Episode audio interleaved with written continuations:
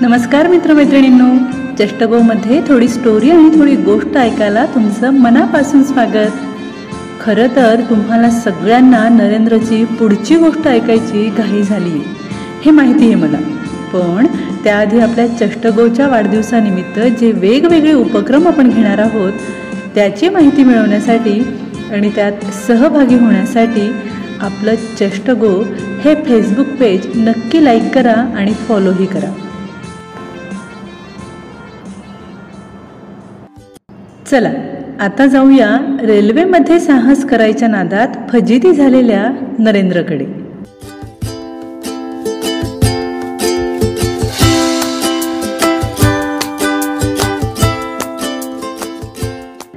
मागच्या गोष्टीत आपण ऐकलंच आहे की दरोडेखोर म्हणून नरेंद्रने ज्याच्यावर पाळत ठेवली होती ते चक्क पोलीस काका निघाले त्यामुळे यापुढे अधिक हुशारीने वागायला हवं. असं नरेंद्रला अगदी मनोमन पटलं. केवळ अंदाज बांधून चोर किंवा दरोडेखोर ओळखता येत नसतो किंवा शोधताही येत नसतो. तर त्यासाठी पक्के पुरावे हातात असायला हवेत हेही त्याला कळलं.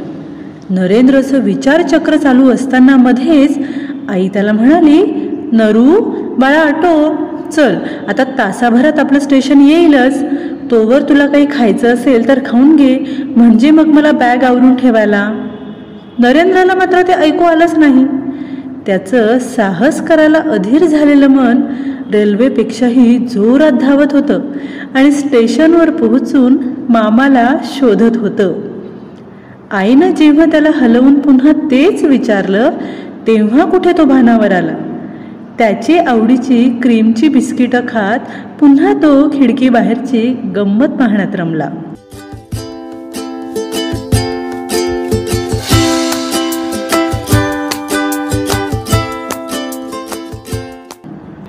जेव्हा रेल्वेचा भोंगा मोठ्याने वाजून तिचा वेग कमी होऊ लागला तेव्हा नरेंद्र एकदम उभाच राहिला.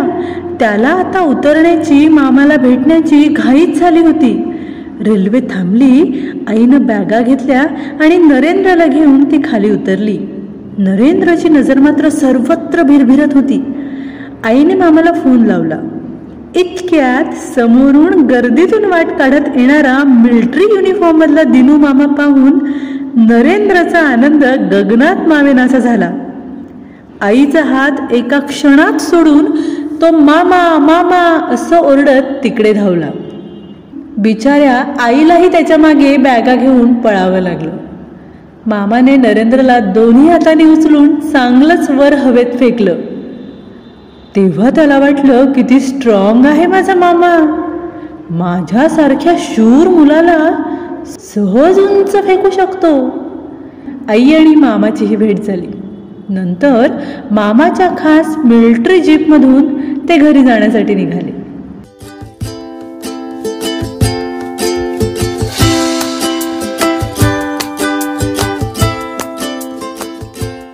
मामा सैनिकांसाठी असणाऱ्या वसाहतीत राहत होता.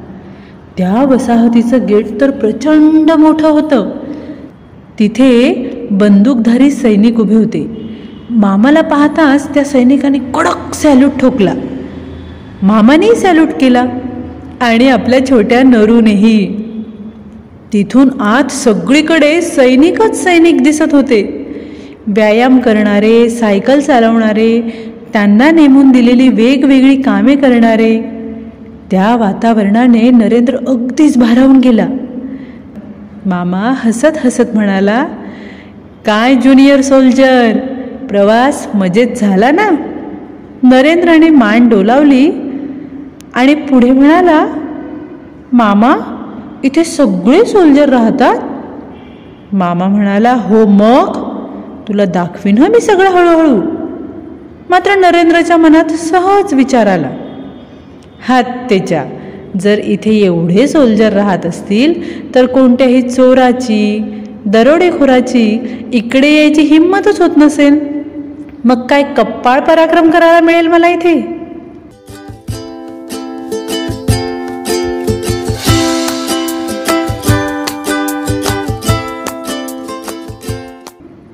गाडी एका मोठ्या मोठ्या बंगल्यासारख्या घरासमोर थांबली.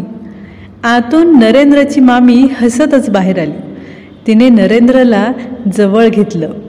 मामाने नरेंद्रला संध्याकाळी लवकर येण्याचं प्रॉमिस केलं आणि त्यांचा निरोप घेतला. तो त्याच्या ड्युटीवर निघून गेला आणि मग हे सगळे घरात गेले. नरेंद्रने मस्त आंघोळ केली पोटभर खाल्लं आणि आता त्याची नजर मामाचं घर त्याच्या भोवतालचा परिसर न्याहाळू लागली. मामीने त्याची ओळख बाजूला राहत असलेल्या मनजीत बरोबर करून दिली. पण गंमत म्हणजे मनजितला मराठी यायचं नाही आणि नरेंद्रला पंजाबी. मग तोडक्या मोडक्या हिंदीत आणि हातवारे करत त्यांच्या गप्पा सुरू झाल्या. मंजितकडे भरपूर खेळणी होती. मात्र त्याच्याकडेही खेळण्यातली बंदूक आणि तलवार आहे हे पाहून नरेंद्रला तो त्याच्या टीमचा वाटला.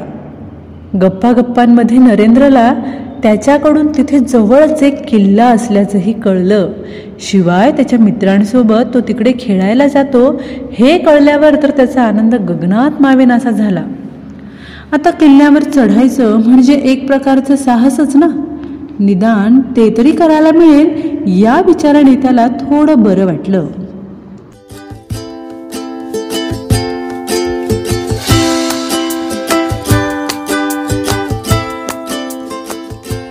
एव्हाना बाहेर अंधार पडला होता. मामाने हाक मारताच नरेंद्र वाऱ्यासारखा धावत सुटला तो थेट मामाच्या कडेवर जाऊनच थांबला. मामाने आणलेला खाऊ खात असताना त्या दोघांच्या गप्पांना उधाण आलं होतं. मामा त्याला तिथल्या काय काय गमती जमती सांगत होता बरं का? मध्येच नरूने मामाला किल्ल्याविषयी विचारलं.